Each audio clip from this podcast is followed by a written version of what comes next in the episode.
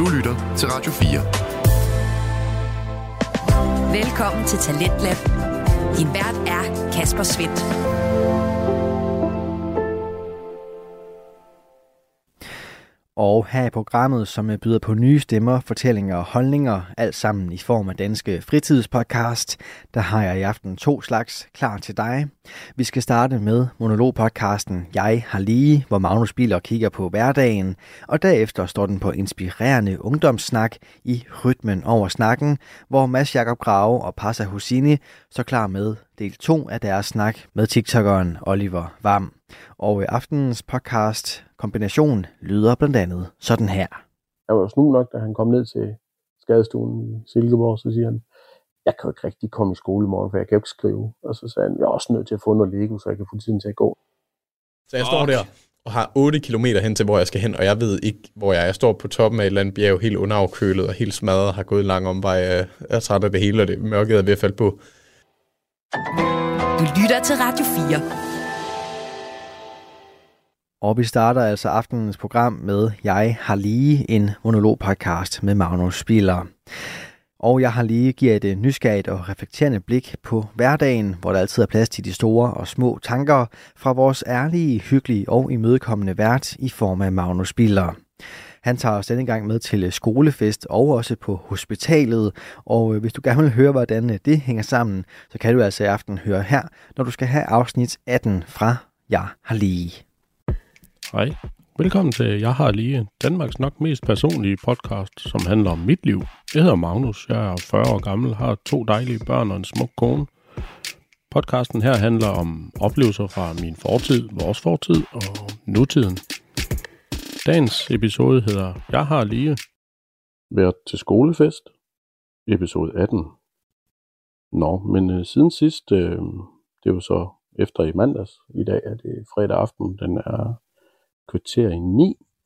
Der har jeg været til skolefest i går, og de andre dage, tirsdag for eksempel, der var jeg til, øhm, der var jeg hjemme og prøve at se om, hjemme, det er altid hjemme, men der var jeg ved at prøve at se, om jeg kunne få det her jord væk bag det forskalling, jeg har stillet op, så jeg kan få nogle terrassebrædder på til de her øhm, højbede og køkkenhave, vi skal lave om bag ved huset. Det har jeg bøvlet en del med. Det der jord, det er rimelig hårdt i og med, at det ikke har regnet i rigtig lang tid hvilket jeg har været inde på før, men så er det hver eneste gang, jeg har frilagt, frilagt en øh, stolpe, jeg har boret i jorden med et pælebord og støbt fast med, ej, dog, dog mest sand rundt om, jeg burde nok have haft beton, men øh, er klog bliver man, ja, skadet bliver man klog, som man siger, så øh, hver eneste gang, jeg ligesom er bag ved sådan en stolpe her, så er jeg nødt til at hamre og banke med en, øh, en murhammer og så en muggert for at få det her jord til at slippe, fordi det er så lerholdigt.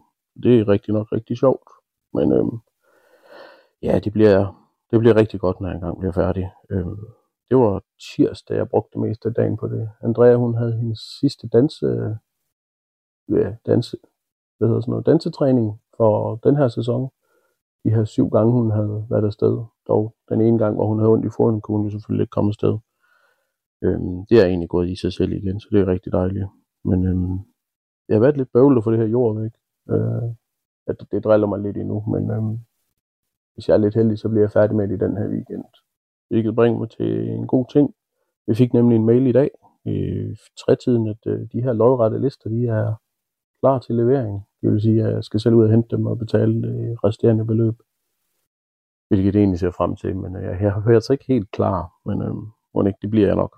Jeg skal bare lige have lavet de sidste små ting. Og onsdag, der skulle jeg lige bygge lidt Lego med Arthur, inden vi skulle til fodbold. Han har lige, tror der er to træninger tilbage. En, hvis den der. Øhm, og så skulle vi ned og spille noget fodbold, og jorden er jo desværre rigtig hård dernede, fordi det ikke har fået noget vand i 100 år. Lige så lang tid som alle andre steder, så var ikke meget græs på den plæne. Men øhm, lige inden det, der mødte jeg simpelthen øh, en af vores nye naboer. Vi bor i det her kvarter, eller den her udstykning med otte grunde, hvor der nu er fire hus. Og ham, jeg mødte, han skal bo, ja, ikke lige ved siden af mig, men lidt, lidt længere ned, og han kommer åbenbart fra København, så han kommer ikke lige forbi så tit. Øh, jeg har godt snakket med ham for to år siden i efterårsferien, så lang tid har han haft det her stykke jord til at stå. Men der er jo ikke rigtig nogen byggepligt i og med det privat udstykning, så det var han da egentlig heldig nok med. Men øh, han virker da som en rigtig flink mand.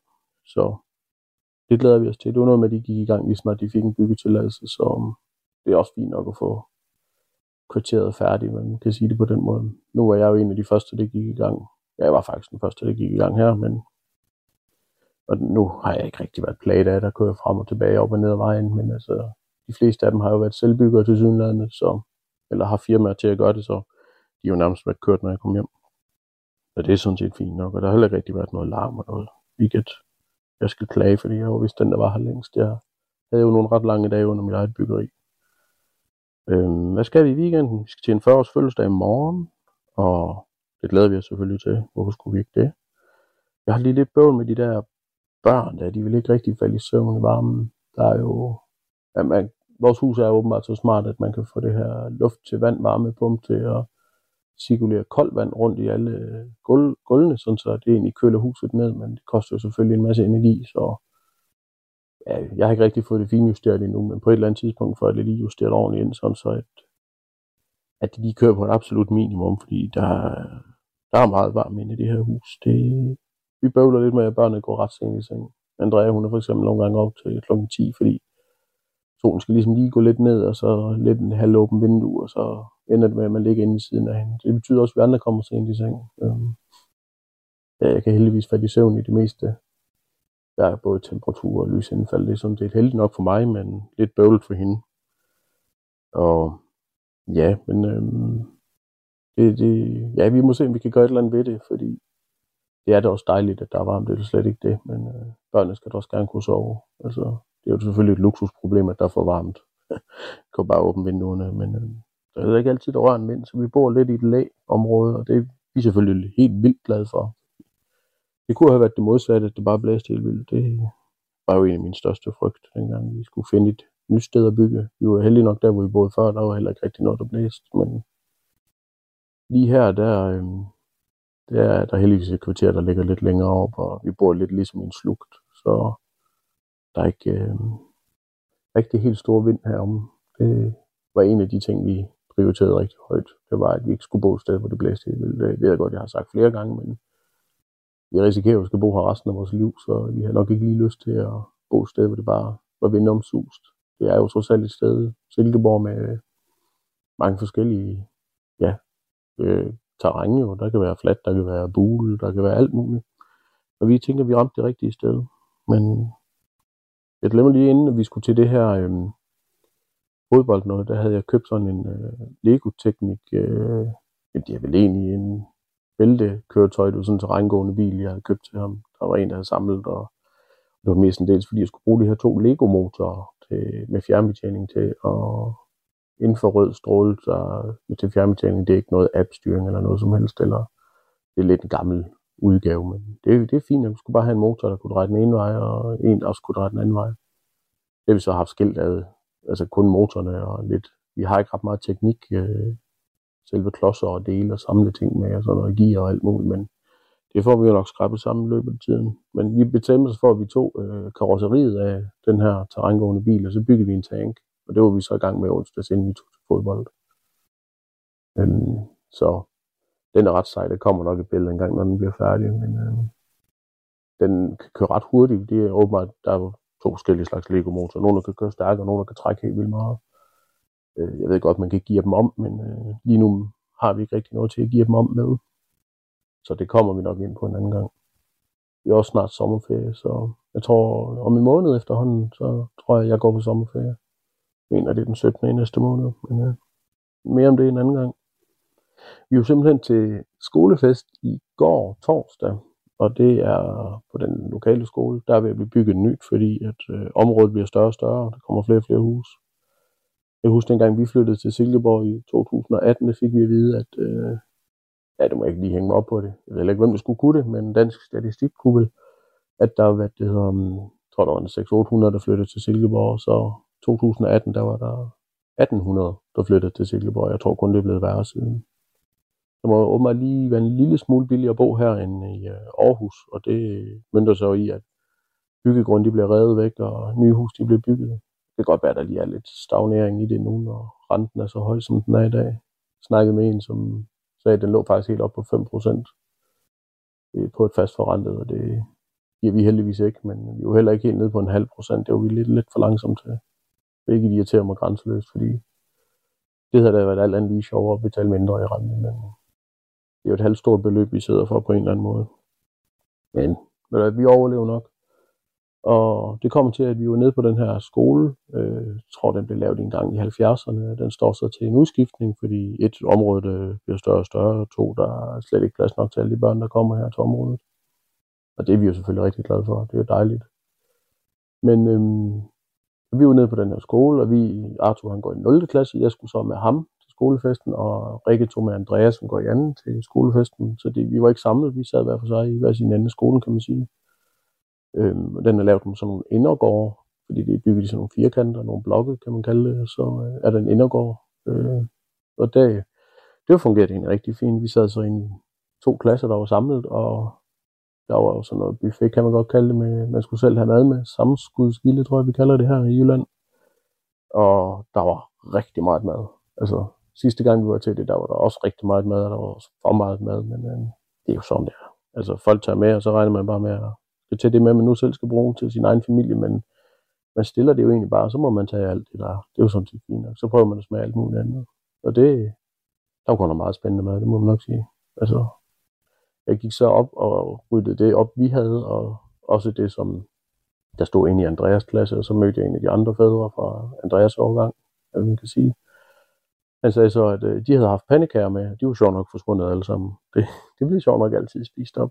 Men øhm, jeg skulle så stå i en øh, bod for Andreas klassekasse. Vi har sådan en, ja det må vel være mobile pay box, mobile box tror jeg det kaldes, hvor folk så kunne kaste med nogle bamser op i sådan nogle, ja, låg, og så stod der, øh, øh hvis ja, der var fem forskellige, så kunne man få op til, altså tre kast for en femmer, så kunne man få tre stykker slik, så vi skulle bare have noget indpakket slik med, altså ikke løs slik, så det var slikkepinde og dumle og alt muligt andet. Og det, så skulle man kaste, og man fik så var det tre forsøg for en femmer, og det gik rigtig godt.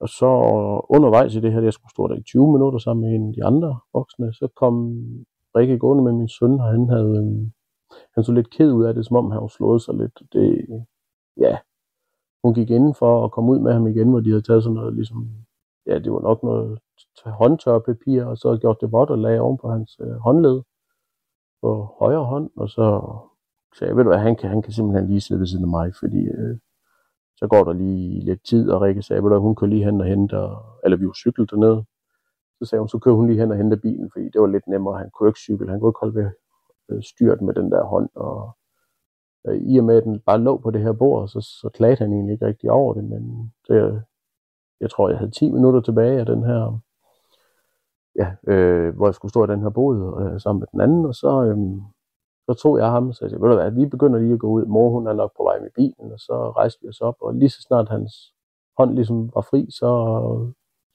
ja, han græd lidt og var lidt ked af det, og det var lidt hårdt, så sagde jeg, ved du hvad, så kan du lige lægge din øh, hånd oven på min arm, og så kan jeg ligesom stabilisere den, så gør det ikke så ondt, og vi bevæger os lige så stille ud mod bilen, og hver eneste gang det bumpede lidt for meget, så kunne jeg godt mærke på, om det var ikke sjovt, så tænkte jeg, nu tager jeg lige tyren, tyren med hårene, og så ringer jeg med det samme til vagtlægen, og det gjorde jeg jo så, det, vi har heldigvis i, Sil eller i Silkeborg har vi et sygehus, og der kan man godt komme til vagtlægen, hvis man er heldig. Øhm, man kan nok ikke behandle alverden. Øh, men øh, jeg kan ringe så og fik at vide, at jeg var nummer 32 i køen, men hvis jeg følte, at det var meget nødvendigt, så kan man ringe 112. Det var det ikke. Der var ikke sket noget vildt. Det var ikke sådan, der stak noget ud af armen eller noget, men man kunne også trykke 9 og komme forrest i køen, så tog jeg chancen, og det kan godt være, det er for meget. Men jeg trykkede simpelthen 9 og kom forrest i køen, så var jeg så bare nummer 1, og fik snakket med en, og hun sagde, ved du hvad, kom ned øh, til os med det samme, så, øh, så får kiggede vi lige på det. Vi kom derned, og vi sad lidt, og Rikke kom og fandt så Andrea ind på den her sådan, kæmpe skole, der var sådan lige bøvlet nok at finde ham, eller hende, var det, undskyld. Fordi det var jo et virvar af forældre og børn og søskende og det ene og det andet. Vi tager alle sammen sus ud i bilen. Vi har den her lille sære, jeg sidder om bag og stabiliserer Arthurs arm, og hver eneste gang vi kører over et bum, så gør jeg så, uh, kunne godt mærke på, om det ikke var sgu ondt. Og så spurgte jeg mig, om man kunne knytte hånden, og nej, det kunne han ikke. Kan du vippe med hånden? Nej, det havde han ikke godt, men kan du række med fingrene? Nej, egentlig heller ikke. Og det var sådan lidt, åh, nå, men altså, man kunne også sådan lidt sige, at han var ikke, han er ikke særlig pyldret, så det var ikke sådan, at man tænkte, at han bare havde fået et slag eller noget. Og der var så åbenbart landet ned oven på armen den højre arm. Men, øh, vi kører så ned på skadestuen og sidder der lidt og får et glas vand. Og Andrea har jo næsten lige været dernede, så hun ved, hvordan det fungerer med det her vand. At man bare lige sætter hånden ind under og trykker på knappen ud, så kommer der et dejligt køligt glas vand. Og det gik som det skulle, og vi kommer så ind til en fantastisk læge, eller undskyld, sygeplejerske dernede, og hun tager sig bare rigtig godt af os, og hun prøver lige at det ene og det andet, og siger, nå ja, mm, øh, om øh, han er sådan en, der godt kunne spise is. Så siger han, ja, men det kunne han egentlig godt, og, og så siger hun, Møller, du, må nemlig gerne få en is i dag. Og så, ved, så smiler han allerede en lille smule, og så siger han, men din søster må også, hun, øh, sygeplejersken siger, så må din søster også gerne få en is. Og han ikke synes, hun skulle have det. Og så siger han, Nej, det synes jeg egentlig ikke, fordi øh, hun havde jo ikke ondt nogen steder, så kan man godt se, at det kommer sådan en lille sjov smil. Så siger jeg jo, sygeplejersken, nej, ved du hvad, det må han, det skal hun altså også have, fordi hun er jo sød at tage med, og det, det er jo bare for sjov, men øh, han var sgu sød, at han sagde, hun havde jo ikke ondt, så hun behøvede altså ikke nogen is. Hvorom alting er, de får en filuris begge to, og vi bliver, kan godt mærke, at hun er sådan lidt, vi bliver simpelthen lige henvist til en omgang røntgen, heldigvis også, på det lokale sygehus, og vi tager så op og sidder der i en god time, tænker jeg. Nu vil jeg efterhånden være der sted en time og 45 minutter, men øh, sådan er det jo. Og så sidder vi deroppe, og det bliver scannet, eller røntgen fotograferet, og vi kommer nedenunder igen, og hun siger, nå, ja. Og han har så fået det, de kalder en sovepose til armen. Det vil sige, det er jo selvfølgelig bare en ganske normal slynge, men ikke sådan en, man stikker armen igennem, en man en en poseagtig, man lægger ned i, altså det er kun i enden, at den er stramt op. Det er lidt, ja, der kommer nok et billede på Instagram, det er lidt nemmere at se. Du lytter til Talentlab på Radio 4. Du er skruet ind på programmet her på Radio 4, hvor jeg, Kasper Svindt, i aften kan præsentere dig for to afsnit fra Danske Fritidspodcast. Her først er det fra monologpodcasten Jeg har lige med verden Magnus Biller, som denne gang fortæller omkring både skolefesten og hvordan den endte på hospitalet. Og her vender vi altså tilbage til aftenens afsnit, hvor det netop er hospitalet, vi vender tilbage til. Og så, øh, så siger jeg, og så mange gange skal jeg prøve at være med. Hyt nu med dem. Det lykkedes os så at få snakket lidt med hende her, en fantastiske sygeplejerske, kæmpe stor ros til hende. Hun siger, at vi skal tage vi skal lige en tur til Viborg, så kan vi godt mærke det. De voksne i hvert fald, mig og Rikke, hvad klokken har slået, den er sgu nok brækket. Det betyder, at øh, hun siger, at det er nok bedst, at de kører nogen af hjem, og jeg siger for sjov sådan, sten, saks, papir, hvem der skal tage den, fordi jeg kan regne ud, at det kommer til at tage lang tid, før vi er hjemme. Øh, Rikke siger, ej, hun, hun tager med ham derop, og det kan jeg godt forstå. Det må hun også meget gerne. Jeg skulle også på arbejde, men øh, vi bliver så øh, kørt hjem. Rikke kører mig og Andrea hjem, Arthur han skal lige ind og tisse og have nogle andre shorts på, fordi at, øh, det kan det godt være, det trækker ud. Han får en bamse med og et tæp, og Rikke får noget vand med, så de lige kan drikke noget, og klokken er ved at være mange. Arthur han går tit i seng klokken 8, hvis nu det ikke havde været så varmt, så havde han det. Og øhm, de kører så derop, og klokken nærmer sig jo 10. Vi har så tre cykler stående nede på skolen, fordi øh, Rikke var jo cyklet hjem. Arthurs cykel står der, Andreas cykel står der, min cykel står der. Vi tager min bil og kører ned og henter cyklerne, putter op i traileren og kører igen. Og mig og Andrea, vi går op, og hun græder lidt, fordi hun er ked af det. Hun er meget omsorgsfuld, og det er fantastisk at have sådan en dejlig omsorgsfuld pige, der passer på alt og alle. Det kan være, ja, hvem som helst. Flere gange har vi fået det ved, når vi har været til samtaler, enten med, øh, ja, vi tilbage fra den første børnehavebrænde, da hun var fire år, at hun er det, der hedder en god kammerat. Hun passer altid på andre og hjælper andre, og hun er en fantastisk pige, uden tvivl. Altså, det er Arthur nu. Altså ikke en pige, men en dreng. Ha, ha, ha. Det er sent. Fredag aften. Ja, klokken er ni, så sent er det jo heller ikke. Men jeg har heller ikke sovet så meget i nat. Kommer jeg ind på lige lidt. Rikke skriver jeg sådan lidt med, at klokken 12 kan jeg se.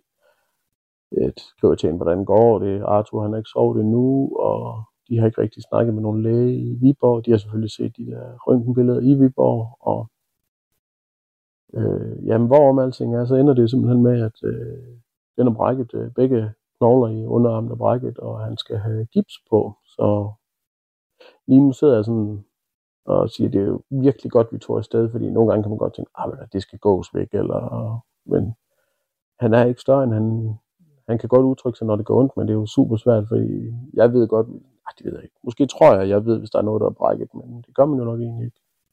Jeg havde også engang kravben, der brækket, men det kommer jeg nok ind på en anden gang med nogle af alle de skader alle de ture på hospital, jeg har været. De kommer så først hjem klokken øh, 20 minutter i to om natten. Der ringer Rikke til mig og siger, at nu er de nedenunder, fordi hun skal ikke slæbe rundt på ham her. Han sover heldigvis, og jeg går ned og...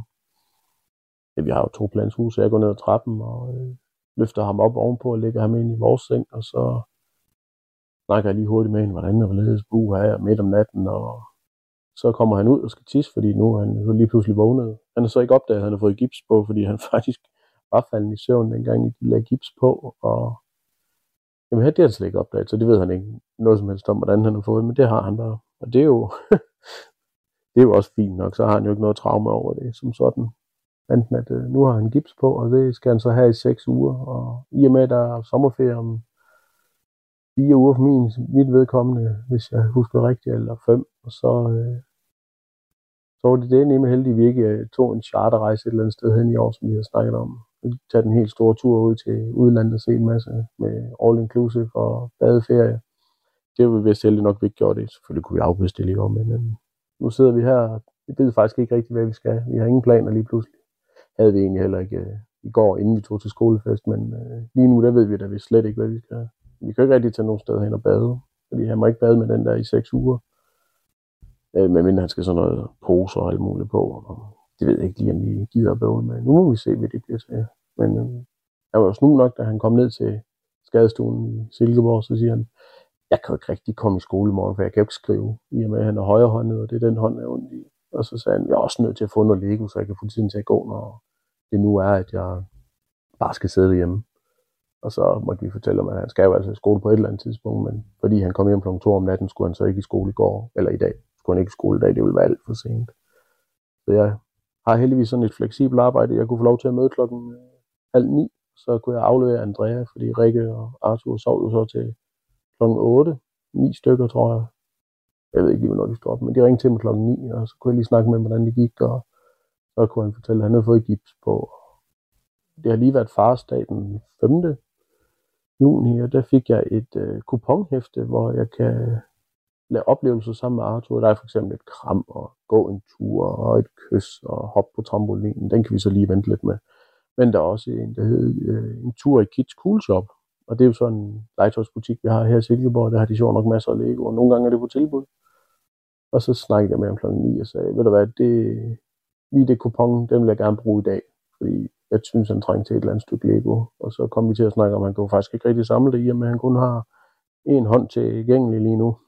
Så, men vi endte nu med at tage ned og Andrea tog med, og hun fik også en lille ting. Noget smykkeværk, hun er ved at lave, nogle øreringe, noget halskæder. Hun er meget kreativ på de punkter der. Men ja, vi tog derned, og han fik sig en Batman og pengvin. Ja, Batmobilen er det vel egentlig for den Batman, Batman-film, der kom sidste år hvilket jeg også har været inde og se. Det var faktisk en ganske udmærket film. Men øh, ja, det kan være, at jeg begynder at anbefale film en gang, når jeg er klar med at snakke om. så det kommer jeg ikke til at gøre forløb. Vi har masser at fortælle. Ja, men han har simpelthen brækket armen. Det var, det var lidt bøvl. Hvordan det skete, det har jeg slet ikke kommet ind på. Øh, de har det, de kalder en Tarzan-bane. I og med, at det er en gammel skole, og øh, legepladsen er jo ikke ny. Øh, så det er sådan noget gammelt klatrestativ og alt. Ah, det er jo ikke en ikke faldefærdig, men det er ikke det nyeste af det nyeste, og det er jo fair nok. Og øh, i og med, vi ikke var i indskolingens afdeling, og faktisk i en lidt større afdeling, så øh, ja, alle remedierne på legepladsen er også lidt større. Men, øhm, og han var i gang med at kravle, kravle armgang, og så øh, på en eller anden måde har han lige misset et tag, eller hvad man kan sige, et håndtag, og så faldt han ned. Så han siger så, der lå en sten dernede og den lander hans arm på, og så lander han ovenpå den, og det giver jo egentlig god nok mening, at så kommer der jo et skarpt punkt, hvor hånden lige kan rydde den på, for den forkerte måde, så det er jo temmelig sikkert det, der var sket. Og det gør jo selvfølgelig helt vildt ondt. Øh, og han har bare taget det. Ja, man kan jo ikke sige stiv arm i og med, den er brækket, men han har bare taget det rigtig godt. Han er, han er kanon sej. Altså det, det, det skal han have. Selvom han kun er 6 år. Ja, han bliver jo snart 7, siger han. Han er åbenbart 6,5 helt indtil den dag, han har fødselsdag. Så der først der bliver han 7 han har ikke så små intervaller på hans øh, tælling med, hvor gammel han er. Men øhm, ja, hvad skal vi så nu? I morgen skal vi til fødselsdag ved øh, noget familie. To, der bliver 40. Det, det er skønt. Det det er dejligt nok. De bor så i Brastrup, den by, jeg ligesom gik i skole i, da jeg kom fra den første lille skole, jeg gik i. Og så på den lidt større skole, hvor man blev samlet. Så jeg kan huske, vi var bunderøvne. Tænker, alle i området var det, men øh, vi var bunderøvende, fordi vi kom fra den lille skole, hvor der kun var 8 i en klasse. Øh, vi kom over i en stor skole med to klasser. Men øh, mere om det en anden gang. Der er mange minder for den by. Øh, byt nu med det. Ja, hvad så nu? Øhm, jeg skal op og se det sidste af den der serie, der hedder Silo. Det har jeg simpelthen ikke fået gjort, fordi jeg har været ved at lave noget udenfor. Jeg prøver at køre nogle lidt lange dage, selvom at, er der væsentlig forskel, at man skal køre klokken 20 minutter over 5 øh, i forhold til der, hvor jeg arbejdede før, hvor jeg mødte klokken 7, det vil sige, at jeg stod op klokken 6. Der er altså lidt forskel der, så jeg gider ikke at være ude til klokken 22, og så, men det ender jeg jo med alligevel. Så ja, det er også godt nok. Fint skal det være, altså. Det, det er ganske udmærket. Jeg får lavet en masse. Det bliver også dejligt. Jeg ved ikke, hvornår jeg skal hente de der lodrette lister. Jeg tænker, det bliver en gang i næste uge. Slutningen af næste uge først. Og så alligevel, jeg arbejder ikke så langt væk fra det, kunne jeg lige kunne svinge ud forbi. Det må jeg lige høre min svigerfar om. Han den eneste, der har en bil, der må trække så meget. Jeg tror ikke lige min, den må. Men var der mere for i dag? Øh, jeg har købt en ny mikrofon. Jeg har simpelthen købt øh, en rigtig podcast-mikrofon. Den skulle gerne komme ind næste gang, jeg optager. Øh, hvordan det var ledes, det ved jeg ikke. Hvordan det, jeg ved godt, hvordan det fungerer, men øh, jeg har købt den i en blå vis, og ja, det er jo ikke, fordi jeg er fattig, men jeg gider heller ikke give 2800 kroner for en mikrofon. Øh, ikke lige i dag. Så nu har jeg købt en, der koster det, men den er bare brugt. Så jeg håber, at med, det giver et eller andet. Der bliver nok lige lidt øh, justering på lyden, og se, om jeg kan få noget mere ud af det. Jeg forstår, der lige var øh, et par gange, den skrættede sidste gang, de her trådløse mikrofoner, jeg har. Det er bare sådan noget Bluetooth noget, og de var egentlig lagt op. Jeg ved ikke lige hvorfor, men ja, det ender jo nok med, at jeg køber en masse optaggrej hen over tiden. Sådan er det jo. Jeg har også købt nogle ting til træningscenteret, øh, som jeg er ved at etablere ud i garagen. Så der er altid et eller andet projekt i mit liv, øh, som jeg enten er i gang med, eller ved at planlægge. Sådan er det jo. Jeg kan engang fortælle, når jeg har lidt mere tid. Jeg tænker, nu rammer jeg 25 minutter nu, så øh, det kan godt være, at jeg lige skal wrap it up. Men øhm, jeg var engang til sådan en øh, samtale på et øh, arbejde, hvor jeg skulle være måletekniker. Det vil sige, at jeg skulle kontrollere alle menneskernes emner, fordi jeg er inde i metalindustrien, så har de sådan nogle koordinatmålemaskiner, og skulle jeg tage sådan en, en personlighedstest, og jeg udfyldte den efter bedste vel, ja, velvidende, hvad jeg egentlig synes selv, jeg kunne stå indenfor, i stedet for at bare prøve at bluffe mig igennem og se, hvad jeg kunne få, om jeg overhovedet kunne få jobbet. Øhm, det sagde de, at jeg var sådan en type, der altid var god til at have overblik og være teamleder og øh, kunne være en helt, helt vildt god værkfører. Jeg tænker bare, nej, jeg har ikke de helt store lederevner, men øh, jeg er helt vildt god til at motivere mig selv. Altid sige, når jeg ikke har lyst. Øh, du må nok heller gøre det alligevel, fordi min far han har altid lært mig, at der kommer ingen andre, der gør det, så hvis vi ikke gør det nu, så bliver det ikke lavet. Det øh, har han jo egentlig ret i. Det er i hvert fald noget, jeg kan tage med mig resten af mit liv, og har nok altid gjort. Altså, hvis, der, hvis du har gået i gang med noget, så kan du lige så godt lave det færdigt selv, fordi et, du har ikke råd til at få nogen til at komme og gøre det. To, der er der også en helt vildt meget tilfredsstillelse i at selv at lave alting, hvis man kan. Altså, man skal ikke gøre noget, hvis man ikke kan. Det er jo fair nok. Øhm, men det er i hvert fald en positiv indstilling. Det prøver jeg også at give mine børn. Jeg ved ikke lige helt, om de virker. Altså, Andrea, hun giver i hvert fald aldrig op, hvis hun har sat sig noget for, og det gør Arthur jo egentlig heller ikke. Så det kommer nok også af, at Rikke, hun er meget ja, godmodig person. Hun bor trods alt sammen med mig. Dem, der kender mig meget godt, vil vide, at øh, der er blevet slugt nogle kameler. Ja. Jeg er ikke en bøvlet mand, jeg slet ikke. Det har ikke de værste brister, men det er ikke altid, jeg lige er nem at danse med, hvis man siger det på den måde. Jeg glemmer nogle gange lidt, og ej, jeg skal ikke køre mig selv ned på en fredag aften. Jeg er ganske udmærket, men øhm, jeg tror måske, jeg roder lidt mere, end hun kan overskue, og det har jeg alle dage gjort, men jo flere ting jeg laver, jo mere roder jeg også, så det vil sige, at jeg stiller nogle ting ind i græssen og siger, at dem skal jeg simpelthen bruge i næste uge, så det kører jeg ikke på plads nu. Og så er jeg ved at være træt af igen, som jeg har sagt før. Jeg har ikke nok plads til alle de ting, jeg har. Jeg må jo nok nærmere sælge ud af noget af alt det, jeg har. Men, øh, vi kom fra, at jeg havde købt en ny mikrofon.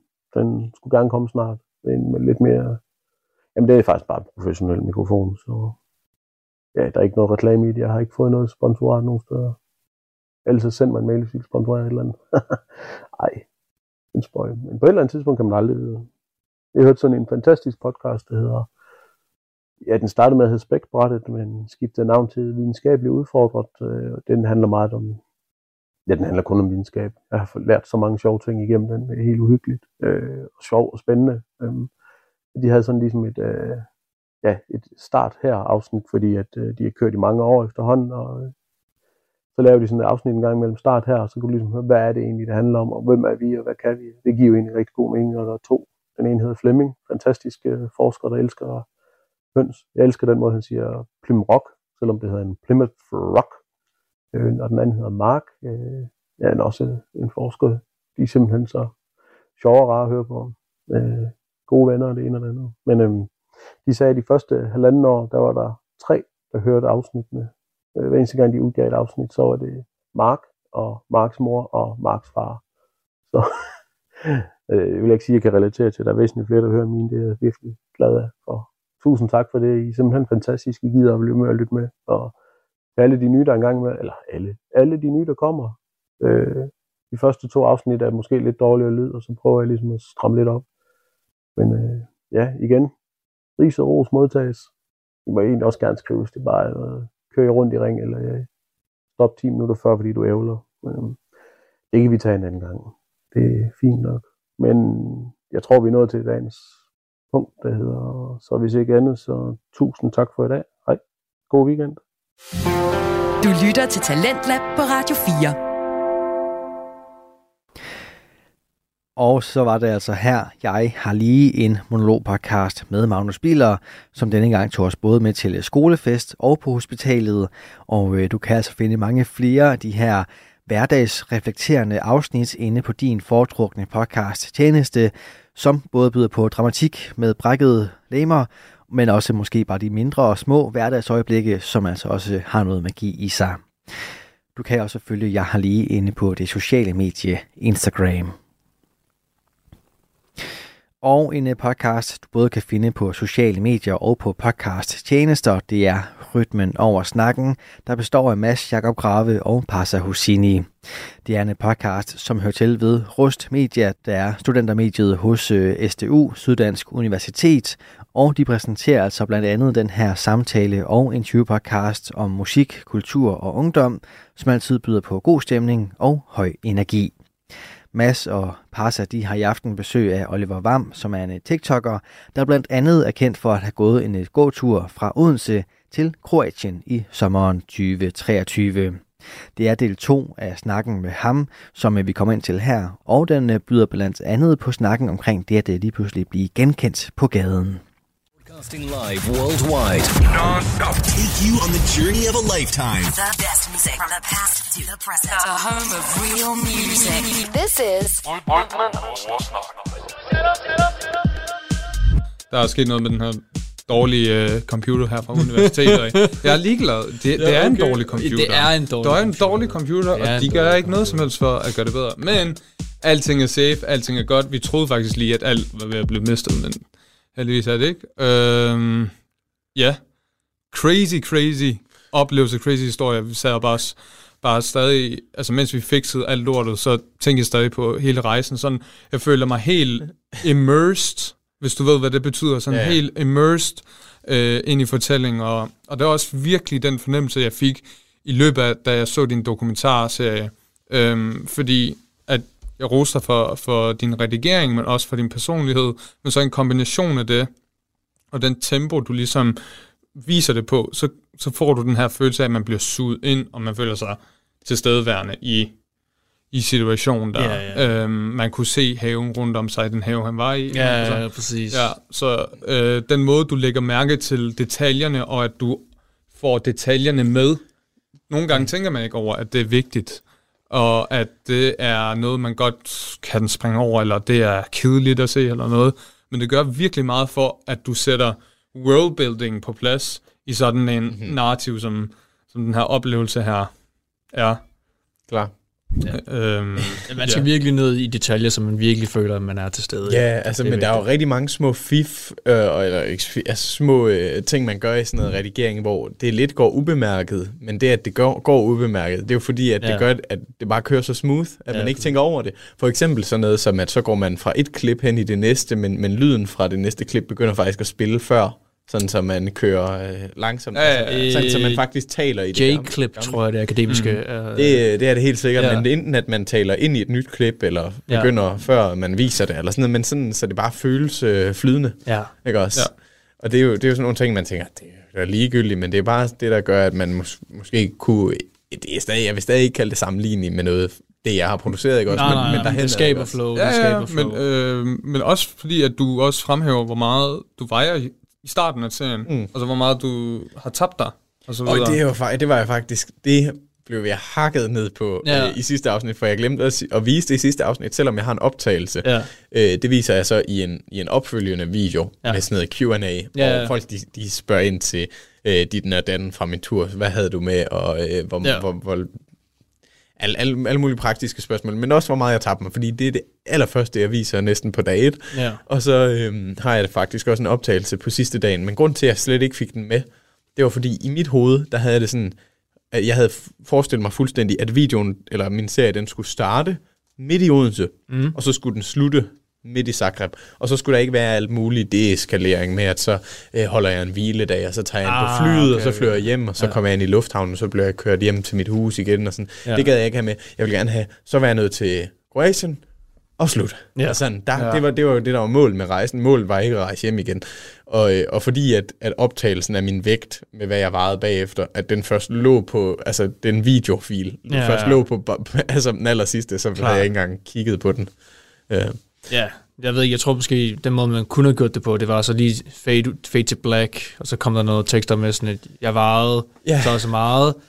Eller, Ja, men min, eller. ja, mit, mit aller sidste øh, afsnit, øh, der, der slutter den, altså efter det der med, at jeg står, efter jeg står og siger tak til alle jer, der har set med, Ja. øh, så klipper den over til, først og fremmest, hvor langt jeg gik hver eneste dag med ja. Sådan en lille video af mit ansigt, rigtigt, ja. Det hvordan, rigtigt. hvordan det, mit hår blev lidt længere, og jeg, jeg fik noget øh, mælkeskæg og sådan noget. Ja, ja, Øh, men også, øh, men også øh, så bagefter det, så er der sådan noget, hvor der står for eksempel, øh, så står der, Oliver Vam, 3000 km, ja. 75 dage, Ja. et par sko, så kunne man måske også lige have flettet, øh, tabt mig 6 eller 7 kilo, end, altså sådan, hvor man smed alle mulige fun facts lige. Øh, men ja, altså det, jeg kunne godt have flettet det ind, som jeg gad godt have sådan nogle statistikker til sidst, nemlig, ja. ja. med hvor lang tid og hvor meget tid. Og... Det er også absolut sindssygt, du kun brugt et par sko. Ja, fordi man... Hvad fuck? Tommelfingerreglen. mand. Prøv at de, de sko, jeg sidder lige nu, solen er helt fucked. Helt ødelagt. Jeg er gået ikke særlig langt i dem. Nu, nu laver du lige et kæmpe shout-out til det mærke, yeah. til det Ja, brand. det er Asics, og, øh, What? Asics. og by the off chance, at de lige skulle høre det, så er- er det ikke øh, afvisende over for at indgå i et samarbejde, men øh, Ja, det er jeg, havde, kraftigt, mand. jeg havde faktisk tænkt på at Sponsor skrive for til dem. life, please. Jeg havde virkelig tænkt på at skrive til dem, men, ja. Men jeg havde også tænkt på faktisk at tage skoene hen til den butik, jeg købte dem i, og sige, hey, jeg har lavet det her, jeg har dokumenteret det, jeg har så og så mange følgere, her er skoene. Øh, er det muligt, jeg kan få sponsoreret et nyt par, eller et eller andet? Øhm, men, men jeg endte aldrig med at handle på det. Nu er, er der selvfølgelig begyndt at komme andre muligheder og andre brands, der gerne vil lave ting. Men, men det er sjovt, fordi tommelfingerreglen siger, et par sko, det Ja. 1000 kilometer. Ja. Så har de i hvert fald slet ikke mere, eller sådan et par løbesko eller vandresko. Præcis. Øhm, så det skulle jo re- ret godt gå op med tre par sko. Det her par sko havde jeg allerede brugt lidt i forvejen, måske sådan 100 km eller sådan noget. Øh, bare, bare, sådan, bare sådan i tilfældige sammenhæng, og Ja, ja, man går ja, rundt i ja. sin dagligdag, og jeg havde været på nogle enkelte ture med dem. Men, øhm, men de her sko, altså det var ikke engang, jeg, jeg vidste ikke engang, hvilket mærke det var, før sådan øh, 1200 km inden, eller sådan noget, før jeg lige tjekkede, sådan, hvem er det egentlig?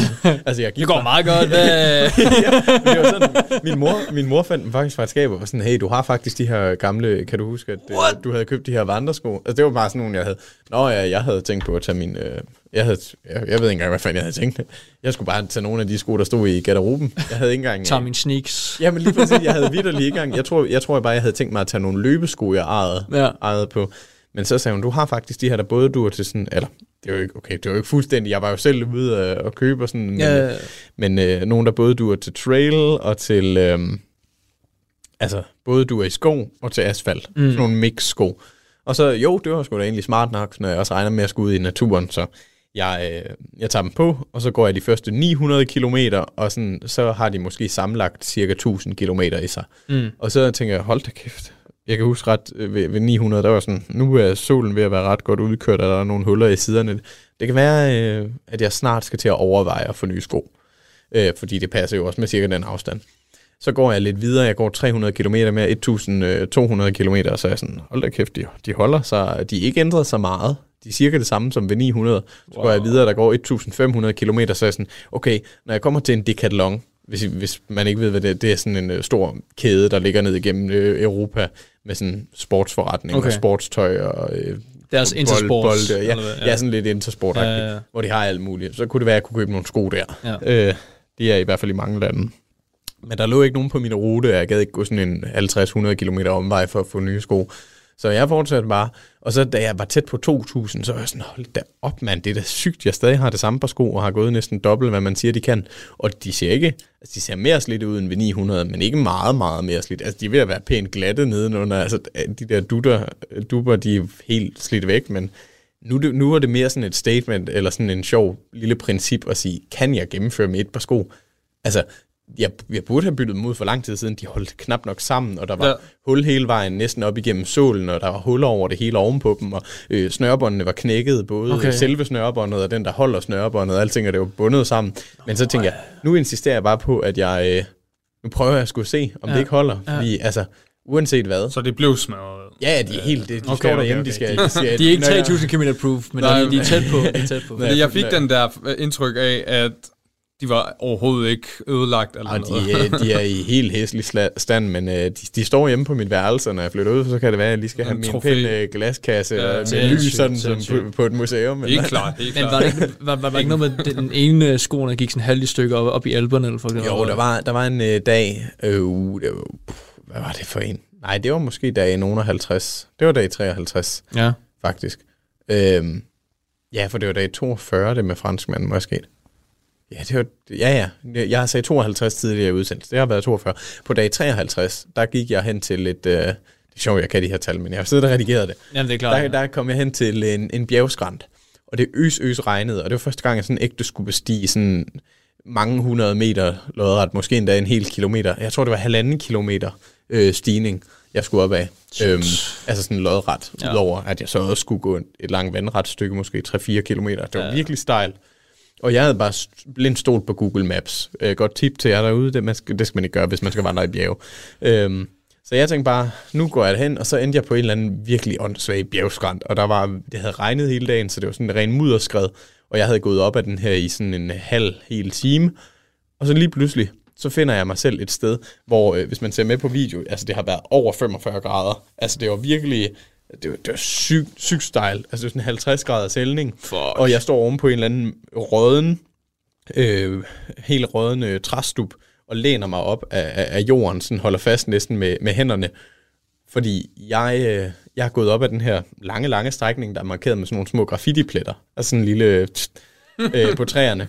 Og så lige pludselig, så kan jeg ikke se den foran mig. Jeg kan ikke finde den næste. Nej. Og så kigger jeg bag mig, og jeg kan ikke finde den, hvor jeg kom fra. Og jeg ligger og kravler og sætter næsten fingrene i jorden og holder mig ind til den her 50 graders stigning.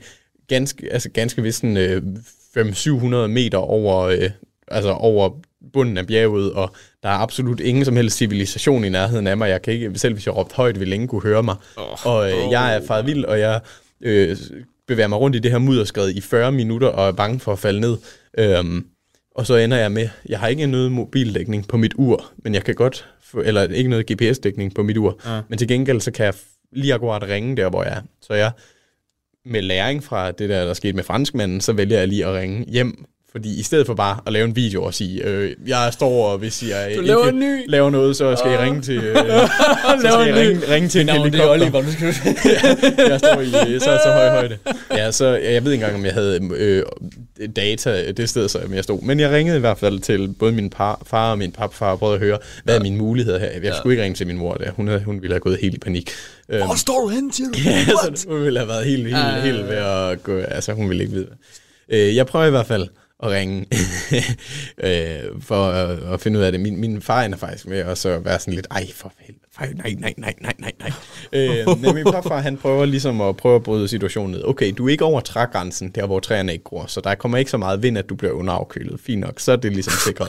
Du kan være, du kan gå ind, det kan være, det kan være at du kan gå ind på, øh, hvis, hvis du kan få forbindelse til nettet på en eller anden måde, så kan det være, at du kan gå ind og finde et kort over det område, du bor i, og se, ja. om du kan finde et bjergekort, finde ja. ud af, hvor du cirka er på ruten, hvis du kan ende med at få noget GPS-signal på uret, og så kan du lokalisere dig og prøve at finde tilbage. Og sådan noget. Det, det endte jeg så ikke med at gøre. Jeg endte med at kravle lidt videre rundt, øhm, og så lige pludselig ser jeg en af de der graffiti-pletter, øh, efter og bare kravle rundt i evigheder i det der mudderskred og være bange for at falde ned af det der bjerg, og jeg står jo midt ud i ingenting. Øhm, jeg finder så en plet, og så prøver jeg at gå tilbage, og øh, så ender jeg så med at gå hele vejen ned til bunden af bjerget og gå en lang, lang, lang omvej rundt om det her bjerg. Når jeg kommer ned til bunden af bjerget, så får jeg forresten lige, øh, fordi jeg ikke, altså jeg, jeg, Google Maps havde jo tydeligvis løjet for mig, så jeg vidste ikke, hvor jeg skulle gå hen. Mm. Så der var en eller anden dame, der havde givet mig sådan et, øh, et manu, altså et, ikke et manuelt kort, hvad kalder man det, et analogt, altså kort på papir nede for bunden af bjerget, ja. som en eller anden, jeg havde mødt ved sådan en, øh, der var sådan en skilift, der gik op til toppen også. Ja. Men jeg ville jo ikke bruge transport, og plus den var lukket. Men hun gav mig et kort, og jeg kiggede lidt på det. Øhm, så begyndte jeg at bruge Google Maps, og fandt, fandt en vej rundt om det der bjergpas, hvor mm. jeg ikke skulle gå lige så stejlt. Øhm, det virker. Okay, Jesus det virker. Christ. Det var ja. bare batteriet, strømmen. Ah, men det, der er stadig noget tilbage. Okay. Øhm, så jeg går rundt om det her bjerg, det ender med at tage en, øh, en time eller to eller tre ekstra. Ja. Øh, og det, altså, så jeg kommer først frem til den her lille bitte bjergby, jeg håber at komme frem til, når det er helt bælmørkt. Men faktisk, så står jeg 8 kilo, 7-8 kilometer, inden jeg når til den her bjergby. Mm-hmm. Som, øh, altså det er sådan op i sådan, ved, det er jo ved alberne, så der er skisteder, så det er faktisk sådan mere sådan en lille skiresort-samling. Der er en mm. masse skihoteller og gæsteværelser og sådan noget. Der er ikke nogen rigtige huset i den der by. Men det er et lille sted, der hedder Galtyr, Øh, og jeg, øh, jeg, jeg når op på toppen af det her. Øh, altså, jeg skulle jo stadig op i den der højde. Jeg kunne bare ikke gå op ad den der bjergskrant, så jeg gik en anden vej for at komme op på toppen af bjerget, som ja. var meget længere. Og, øh, og, og var asfalteret hele vejen, så lidt mere kedelig vej. Når jeg så kommer op på toppen, så er min mobil på 2% strøm. Den nåede aldrig at løbe tør en eneste gang på hele min vandretur, faktisk. Uh, okay. Imponerende nok. Wow. Men øh, jeg når op på toppen af bjerget, og og så har jeg 2% strøm, så jeg slukker min mobil, og jeg kan ikke oplade den. Jeg har strøm på powerbanks, men mit øh, opladerkabel, altså mit, øh, min, min port, den er så fugtig, at den siger, nej, det må du ikke, fordi at det kan skade din mobil. Så selv når jeg prøver at oplade, så kan jeg ikke få noget. Så jeg okay. står der og har 8 km hen til, hvor jeg skal hen, og jeg ved ikke, hvor jeg er. Jeg står på toppen af et eller andet bjerg, helt underafkølet og helt smadret, har gået lang omvej. Jeg er træt af det hele, og det mørket er ved at falde på. Og så det ene tidspunkt, hvor jeg ikke kan bruge min mobil på hele min vandretur i først i, altså i 53 dage, ja. så står jeg endelig med et analog kort den ene gang, som jeg lige fik et par timer for inden. Og så kan jeg følge det kort, fordi lige netop så er den der lille by Galtyr på kortet, og så finder jeg min vej hen til det. Og det er en af de der fuldstændig overdrevet tegninger, ligesom hvis man er i Legoland eller sådan noget. Et sådan rigtig grim kort, ja. sådan, hvor sådan, wow, herover er dragen, der flyver ud. Altså, det er sådan en helt vildt overdrevet, mærkeligt kort. Men stadigvæk, så kunne jeg regne ud lidt, hvilke veje jeg skulle. Okay, jeg står ved træet, så skal ja. jeg hen til Piratland. ja, men det, så, så var der sådan en kæmpe sø, som var virkelig, altså, og det var ikke sådan, og, og bjergene så sådan mega spidse og sådan uh, tegnefilm okay. Men jeg finder frem til den her lille by Galtyr. Det er helt mørkt, så hvem skulle tage imod mig nu? Ja. Plus at der ikke er nogen, der bor der. Jeg kan jo ikke bare gå ind og sige, må jeg få et hotelværelse? Og hvis man kommer på det tidspunkt, altså alt er overpriced der, lige der i Alperne. Øh, men jeg finder, et lille, jeg finder en lille restaurant, der hører til et øh, hotel, og tænker, jeg sætter mig ind og prøver at lade mine ting tørre det tør selvfølgelig ikke, men det, altså, det bliver mindre vådt. Ja. Øh, og jeg får varmen igen, for jeg er helt vildt underafkølt. Alt er bælmørkt, og så får jeg en mega overpriced burger, mens jeg lige overvejer tingene. øhm, og ja, så jeg, jeg spiser den her burger. Jeg tænker, nu prøver jeg bare at banke på ved nogle af de der øh, steder, hvor man kan lege et gæsteværelse, i stedet for sådan en helt hotel, bare sådan lege et lille gæsteværelse. Ja. Og prøve at høre nogle af dem, kan jeg bare lige slå mit telt op på mm, græsset ved siden af dig. Ja. For alt var gennemblødt. Og så lige det øjeblik, der troede jeg på mirakler, fordi jeg havde spurgt en to-tre steder, og alt var nej, og det var helt mørkt, så hvorfor skulle folk sige ja til folk nu?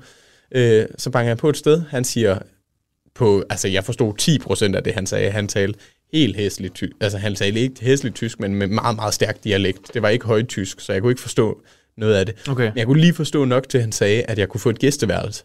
Men det var jo sådan et sted, hvor man alligevel kunne lege gæsteværelse, så jeg tænkte, jeg har ikke, jeg har ikke lige pengene til at gøre det her i nat. Så jeg prøvede at forklare ham det, og jeg sagde, ich, ich habe kein Geld, eller, altså, jeg ja, ja, ja. kender jo ikke kasus og alt det, men Nej, jeg har, jeg har ikke penge, jeg har ingen penge øh, på tysk. Øh, jeg kunne jo virkelig godt, hvis det var virkelig nødvendigt, men, mm. øh, men han var sådan, "Ah, et eller andet, altså sådan, ja ja, det går nok, agtigt, øh, på, på sin adfærd, for jeg forstod jo næsten ikke noget, han sagde. Ja. Han skrev sådan nogle pasinformationer ned fra mig, og jeg skulle skrive min hjemmeadresse og sådan noget. Jeg tænkte sådan, okay, men det er jo nok bare sådan, hvis jeg smadrede et eller andet, Ja, ja, at han vidste, hvem jeg var. Ja. Ja. Øhm, og så fik jeg et værelse, og så sagde han bare, at det var det, jeg kodede frem til. Han sagde, øh, smid nøglen i postkassen, når du smutter i morgen, fordi jeg er her ikke. Og så øh, overnatter jeg der, og får alle mine ting opladt, får varmen, øh, og så skrider jeg bare tidligt næste morgen. Ja. Og så jeg har ikke hørt noget fra ham. Jeg tænkte også, at jeg fik det der værelse gratis. Ja, ja, ja. Men, men det var sådan, efter jeg havde gået forkert, næsten faldet ned ad en alpinsk bjergskrænt der i Østrig, havde gået en kæmpe lang omvej, var helt gennemblødt, havde løbet tør for min mobil. Altså, den, havde, den kunne stadig ikke oplade på grund af fugtig kabel, selv da jeg havde fået det der gæsteværelse mange timer senere. Mm.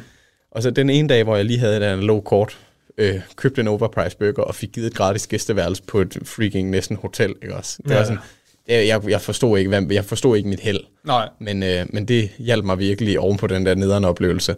Øh, så så jeg, er ikke, jeg er ikke sådan hula-hula heksespirituel, plejer jeg at kalde det. Det er ikke sådan, og det er ikke sådan, øh, jeg tror sådan lidt på karma, men ikke sådan buddhistisk, ikke det der med genfødsel på, på den måde, men mere sådan, at hvis man bringer godt ud, hvis man bare generelt er en god person, så sker der gode ting. Så skal der gå. Så jeg tror lidt, klart, lidt, klart, lidt, klart. lidt mere efter den tur, og altså sådan det der grundværdier og ting, man får overvejet Ja, med sig selv. Jeg tror lidt mere på sådan taknemmelighed og skæbne, og ting sker en grund, og altså, øh, lige der i hvert fald, hvorfor skulle jeg lige, altså, Law of attraction. Ja, men det var det, jeg tror, ja, ja, ja, sådan måske sådan noget, ikke også, hvor ikke, ikke at, jeg tror ikke, at, selvfølgelig var det tilfældigt, at jeg fik værelset, men det var virkelig, virkelig den dag, jeg havde brug for værelset. Ja. Altså, jeg kunne have banket på alle mulige andre steder, men Ja, jeg valgte jo ja. det, og så, øh, ja, det var, det var en sådan en sjov indseelse at få. Ja, ja, ja. Shit, man. Det, okay, det vidste jeg overhovedet ikke, for eksempel. Ja, men det, det ved jeg ikke, om, sådan- om det det, nogle om der det kom med i... historier. Ja, og det ved jeg ikke, om det kom med i, i dokumentarserien som sådan. Øh, jeg, jeg tror, det er meget, meget hurtigt forbi, men mange dage er også næsten bare klippet ud. Ja, altså, det der, er er- det. der er jo dage, altså man skal huske på, i gennemsnit, altså det er jo bare et gennemsnit, nogle dage gik jeg jo også under 40, men i gennemsnit gik jeg 40 km øh, hver dag, hvis man bare dividerer 3.000 med 75. Ja. Øh, og, og, så, og nogle dage, så er, er der 3 sekunder. Altså, så, så det er en Ja. dag, hvor jeg er gået Det er rigtigt, i ja, det er 9, rigtigt, 10, ja. 10, altså hvis vi siger 5 km i timen, 40 km, det vil sige 8 timer. Ja. Og så skal jeg lige have noget pause undervejs, så det er 10 timer i hvert fald, cirka. Så, så bare, altså, der er 10 timer på en dag, altså, hvis man prøver at overveje, hvor meget tid det er bare at gå i sit eget selskab, og så er det med i videoen i 5 sekunder. Ja. Fordi jeg, altså nogle gange tager jeg bare sådan et enkelt klip fra sådan en dag, fordi jeg går bare, og øh, nogle dage så lyttede jeg til musik og podcast hele vejen, og Ja, stadig ja, synes det var svært. ja. Andre dage så, ikke engang fordi at jeg gik i send, eller jeg gik øh, og var i vild natur, nogle gange gik jeg bare sådan ude i kanten af en hovedvej i 9 timer, og så var jeg sådan, shit, jeg har ikke engang lyttet til noget, hvad der skete. Åh, oh, sindssygt. Ikke også? Altså, ja. fordi det bare blev så rutine. Ja. Man kan sige, den første måned, der havde jeg stadig, eller de første mange uger, sådan 3-4 uger, Ja. der havde jeg stadig sådan øh, øh, dagligdagen derhjemme, fra jeg gik i gymnasium, og fra jeg var til fysikolympiade, og det der med at gå i seng i min egen seng. Ja. Det var stadig sådan lidt i bags, altså sådan, jeg kunne stadig lidt fornemme den følelse af at være hjemme. Men efter en måned, altså, der kunne, der kunne jeg ikke øh, le, overhovedet lidt genkende til det. Altså, der er bare mit liv. Vågn op, gå, finde noget af mad, finde et sted overnat, Ja. gå i seng og gentage. Og altså, hvordan var, var den følelse? Hvordan, hvordan var den følelse, at det var lige det eneste, som du skulle tage dig til, og at du vidste, at det her, det vil blive til en serie, hvor mange vil se. Altså igen det her med, at det, mm. var, det her, det vil være noget, du godt kunne dele. Jamen, altså, det var jo, det var jo egentlig meget, meget simple living. Altså, Ja, det- det er. det, var, det, det var på en eller anden måde dejligt. Jeg, kan, jeg har altid godt hele mit liv kunne lide orden. Altså, sådan, min mor har fortalt mig, at, at når jeg var lille, så i, i ferierne i skolen, altså, jeg kunne godt lide at have ferie, alle kunne godt lide at, at have noget tid til ikke at lave noget, men sådan, det var den der, det, det der med, at der ikke var nogen fast daglig orden eller struktur, det, det brød jeg mig åbenbart ikke om helt som helt lille, altså sådan i anden, tredje klasse og sådan noget i børnehaven. Okay. Øh, og det kan jeg stadig godt. Altså sådan under min... Øh, lige der i starten af mit sabbatår, lige øh, under studentergilderne, og også under eksamensperioden, fordi jeg skulle kun op i sådan fysik og matematik næsten, som jeg havde helt styr på, så jeg skulle ikke læse op. Så havde jeg sådan to uger, hvor jeg bare lige pludselig ikke anede, hvad jeg skulle lave. Ja. Og det var ikke sådan, at jeg kunne tage ud og rejse eller eller. Altså, jeg, jeg skulle stadig sådan være, være her i landet. Jeg havde snart eksamener. Ja. Men stadigvæk sådan et helt hulrum, hvor jeg bare jeg åbnede ikke en bog i de to uger, sådan, det, det har jeg det sådan lidt underligt med. Men sådan, det var rigtig simpelt, fordi jeg skulle bare op, og jeg skulle bare nå frem, og jeg skulle bare ja. altså, overleve i princippet. Du lytter til Talentlab på Radio 4.